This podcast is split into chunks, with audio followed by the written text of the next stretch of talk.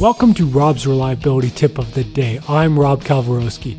This week's tips focus around how to simplify reliability with my guest Gerard Wood.